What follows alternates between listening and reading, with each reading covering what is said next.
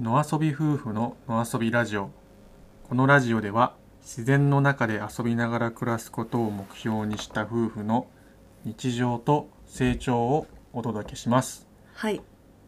ろしくお願いしまおす。願いい今たします日は第8回目です。はい8回目で、今日話すことは、えー私たちの先駆者、プライベート焚き火空間、ベースコッコさんにお会いし、行ってきた話はいです。できました前回ねあのちょっと収録の最後の方に、えーまさか自分たちがやりたかったようなことを時川でやってる人がいるっていう発見をしましたっていううん。話をしたんですけどもね。ね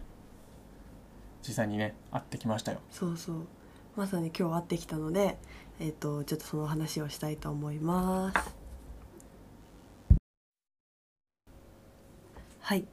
あの、お会いしてきた方がですね、あの、日本焚き火コミュニケーション協会の代表理事をされている三宅さんご夫婦にお会いしてきたんですけど、はいその日本焚き火コミュニケーション協会とは、えっと、ホームページをちょっとあの読ませていただくと焚き火をコンセプトにしたコミュニケーションに関わる問題解決をする専門家チームです。うんということであの、まあ、焚き火っていうのがうんそのみんなで焚き火を囲んで火を見つめながらゆったりした時間を共有するとなんとその無理なくこう素を出せたり本音ね本う音んうん本音を話せるっていうそのなんていうんだっけ焚き火が場所んなんだっけ焚き火フィール焚き火ドがえっと気ツー軽ルにあツーそうルかああそのあちょっと待ってということでその焚き火がそのコミュニケーションのツール一つのツールとしてあの、いいんじゃないかっていうことをあの、うんまあ、広める広める焚き火コミュニケーションの文化を広める活動をされている方々そうですねということで、まあ、あのこの三宅さんっていう方があれなんだっけちょっと待って何を言うんだっけという方たちでえーこっちに来るのかいやてかどういうことをやってるんですかなああそうだごめんということでで今日あの伺ったその焚き火あちょっと待って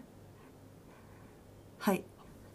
であの今日伺った、うんえっとプライベート焚き火空間ベース、うん、違う違うはい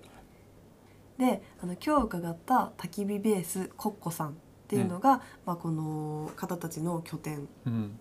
で土岐川町にあるということでそうですねお会いしてきましたそうえー、ね本当たまたま偶然見つけたんですようんどうやって ネットでうんバーって言ったらわーってなんか 自分のやりたいことを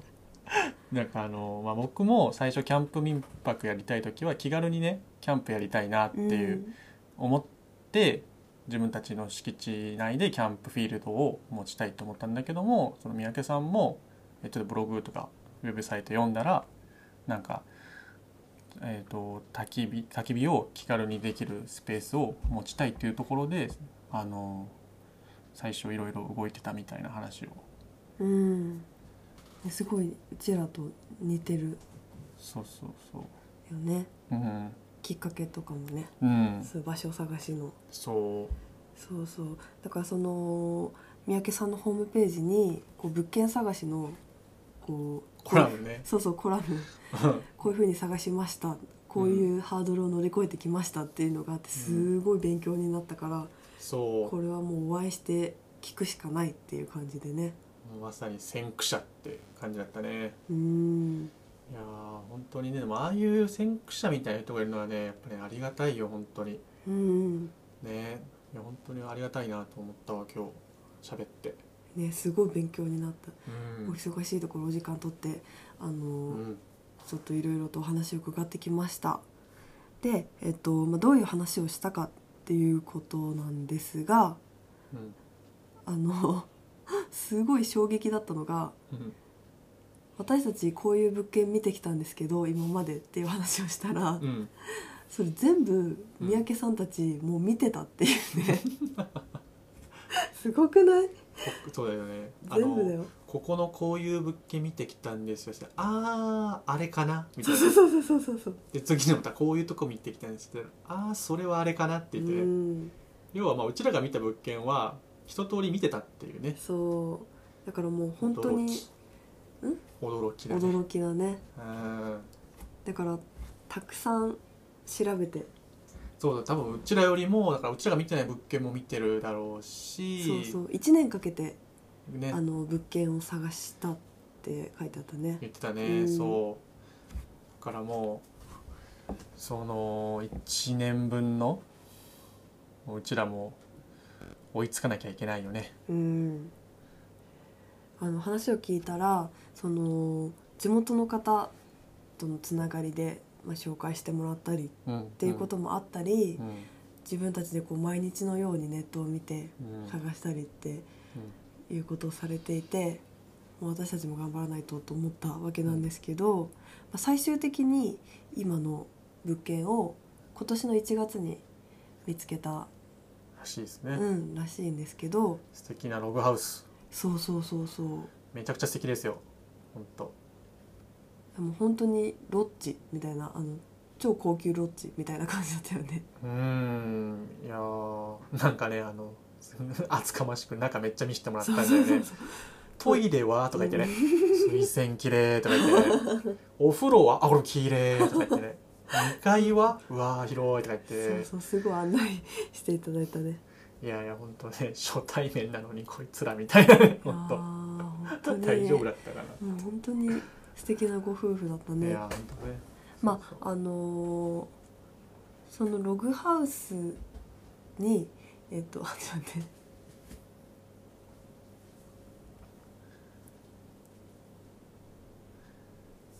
はいでもともとその三宅さんたちもそのいろんな物件を見る中であのー、まあ、山林を切り開いてここに一から家を建ててあのつ作ったらいいんじゃないかっていう時期もあったらしいんですけど、やっぱりそこでネックになってくるっていうのは水問題、うーんうん、やっぱねあそのちょっとやっぱりこう周りに民家がなかない状況とかの物件っていうのはまあまあそうですけど水をね引くのが大変なんですよ道路からうん、多分相当費用かかるんだよねうんその水を引くだけでだから、まあけどそれを考えるとやっぱもともともう家があるところで探すっていうのに、まあ、落ち着いたというか多分もっと23年ぐらい時間かければもうその一からその開墾して水道も引いてみたいなことは、まあ、できたかもねっていう話も、うんまああと費用がねすごくそうだかねかっちゃうっていう話でその、まあ、最終的にどういうふうに見つけたかっていうのを伺ったらあの、まあ、いろいろ人から紹介してもらったりっていうこともあったんだけど最終的にはこう奥さんが毎日ネットをチェックしていてそこで「あここ空いたよ」みたいな感じで見に行った別荘地の一つのログハウスうんに決められたっていうことだったんですけどあの本当は300坪くらいの広いスペースを考えてたけどあその言わない方がいいかそうだねうんあんまりそこ行っか三宅さんがまあそうだねどうしようかだから本当はももっと広いスペースが欲しいっていう感じだったらしいんですけど、まあ、すごい家ログハウスが素敵っていうのとあとお庭がね、なうんすごく見晴らしのいいお部屋お庭があってそう見晴らしがねすごいいいんですよ、うん、でしかもそこにファイヤーブブースっていうんだっけ、なんて言うんだろうえっと,、えっとなんだっけえっ、となんだっけ 忘れちゃったファイヤーフィールドなんだっけあいやなんだっけあそうそうファイヤーフィールドみたいな感じでこう直直で焚き火ができるようなうん、うん、感じのところがそもそもあってっていうような、まあ、好条件があったのでそこにしたっていうふうにおっしゃってたんですけどもう本当にこう、まあ、山の中腹くらいだから見下ろす感じで風景が綺麗だったよねうんすごい綺麗なところでねまあまあここいいとこ見つけたなって思っていいなと思って ね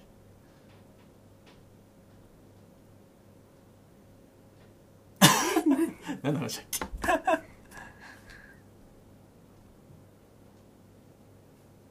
どういう施設だったか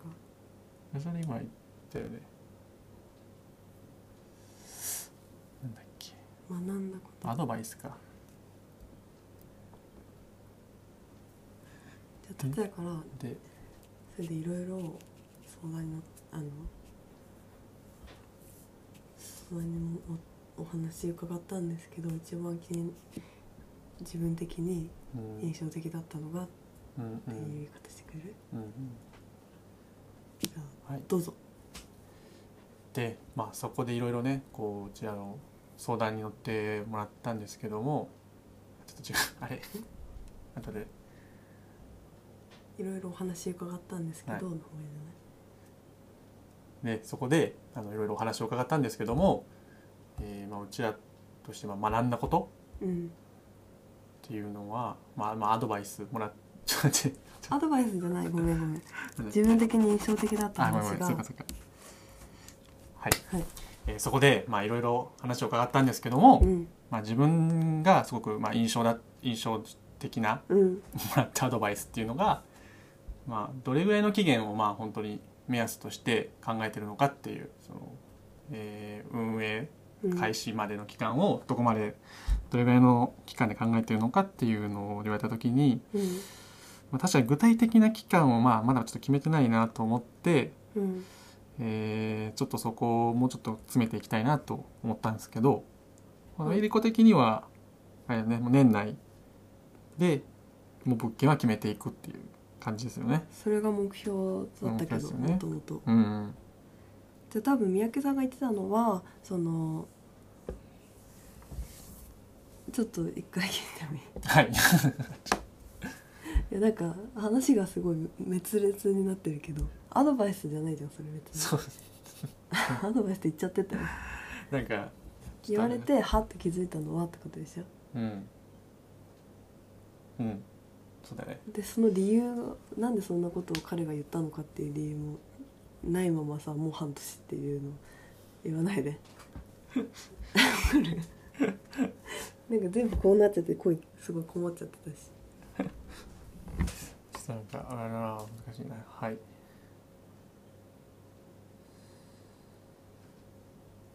はい。ちょっとエリコもだったうんって言ってね。うん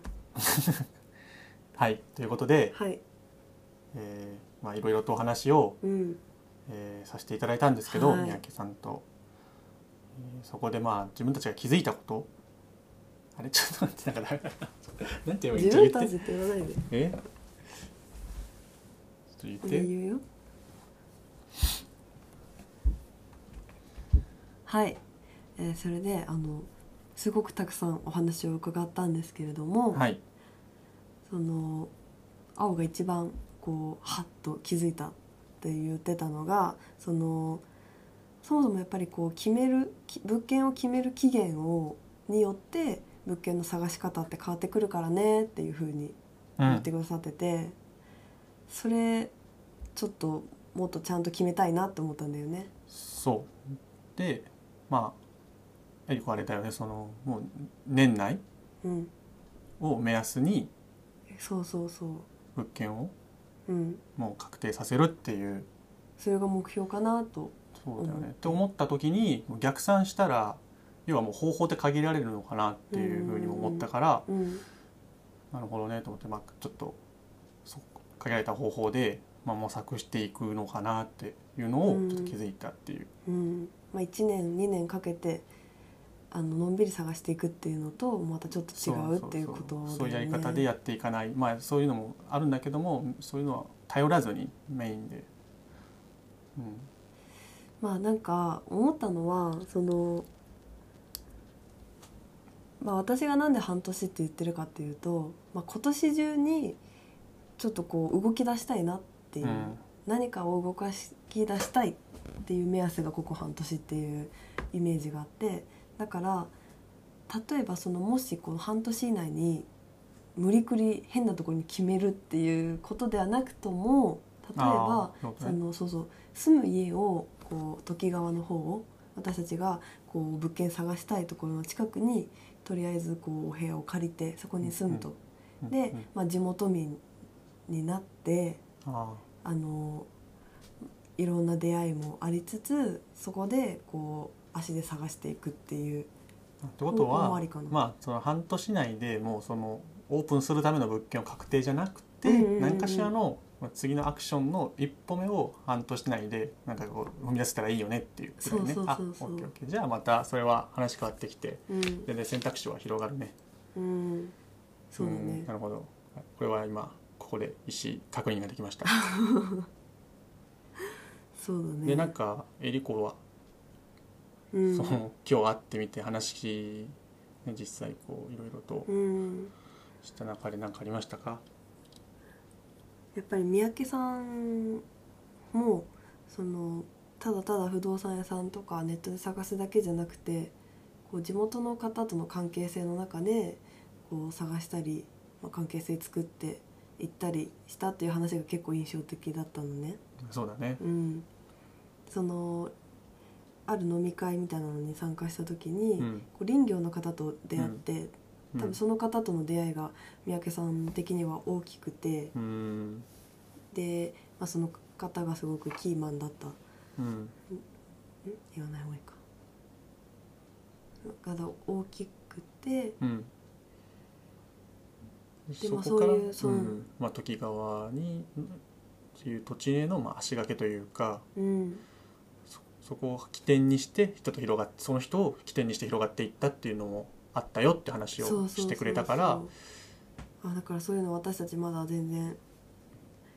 あのできてないかな足りてないよね足りてないなっていうので、まあそう前回もポッドキャストでも言ったように地元のイベントに出たりとかうんそのなんかこう根っこを張れるような何かうんやっていきたいなっていうふうに思いましたね。ねなんかねそういうの参加したいですねうん地元の、うん、そうそう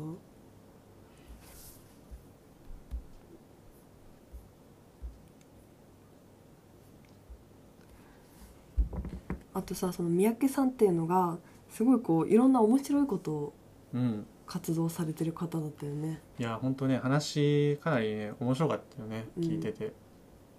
なんかあの例えば「たけびコミュニケーション研究」あ違う違う研修っていうのやってたりとか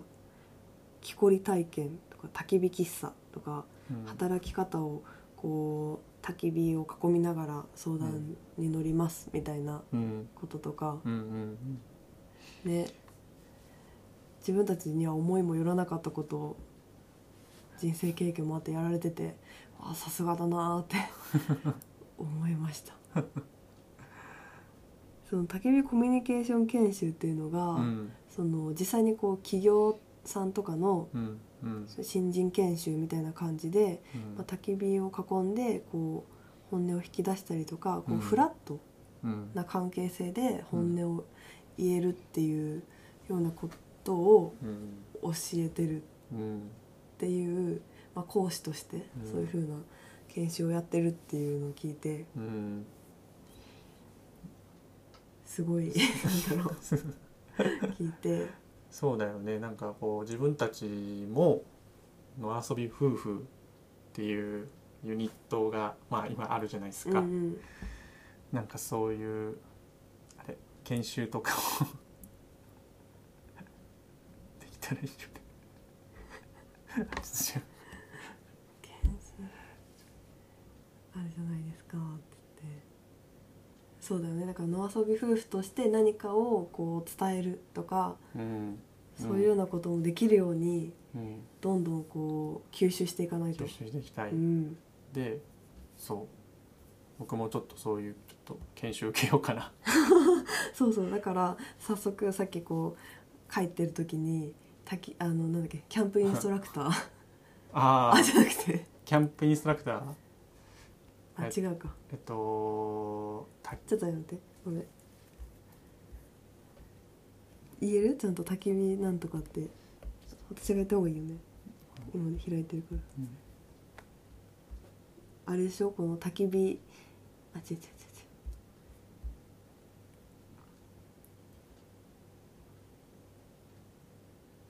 あそうだよねその三宅さんがこう焚き火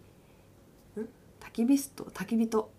うん三宅さんがこうやってるうん焚き火とという焚き火をうんする人って書いて、うんう焚きん火とを養成する講座っていうそういう講座をやられ焼ていてるんだよね。うんうん焚き火を囲んだ場作りスペシャリストになれる研修みたいなそう1泊2日でっはいていう研修があってすごい興味津々だったねはい、だから僕も焚き火を囲んでこうどういうコミュニケーションをすればよりいいコミュニケーションができるのかっていうのを学びたいなと思ってます。はいそれ絶対あのキャンプ民泊の運営にも役立つしねそうそううんなんかね結構やっぱりねまだまだ勉強することいっぱいあるなって本当今日も話してて、うんうん、だからそういうなんかちゃんとしたプログラムっていう形で勉強できるっていうのはなんかありがたいなと思って、うん、うんちょっといろいろ勉強していかないとと思いましたねうん、です。いやもう本当に三宅さんたちにはお忙しいところねこんなどこぞのものやらわからないものが相談に感じていろいろこうご親切にいやお本当話に聞ねいていただいてありがとうございました本当にはいちょっと何かの形で恩返しができたらなと思っておりますので、はいもう草刈りでも何でもしますんはで、い、何でもします もう師匠についていきますという形であの引き続きよろしくお願いしますお願いいたします。という個人的なメッセージはをい そうですね。込めてじゃあ今日はこれで終わりますか、はい。はいじゃあありがとうございました。聞いてくれてありがとうございました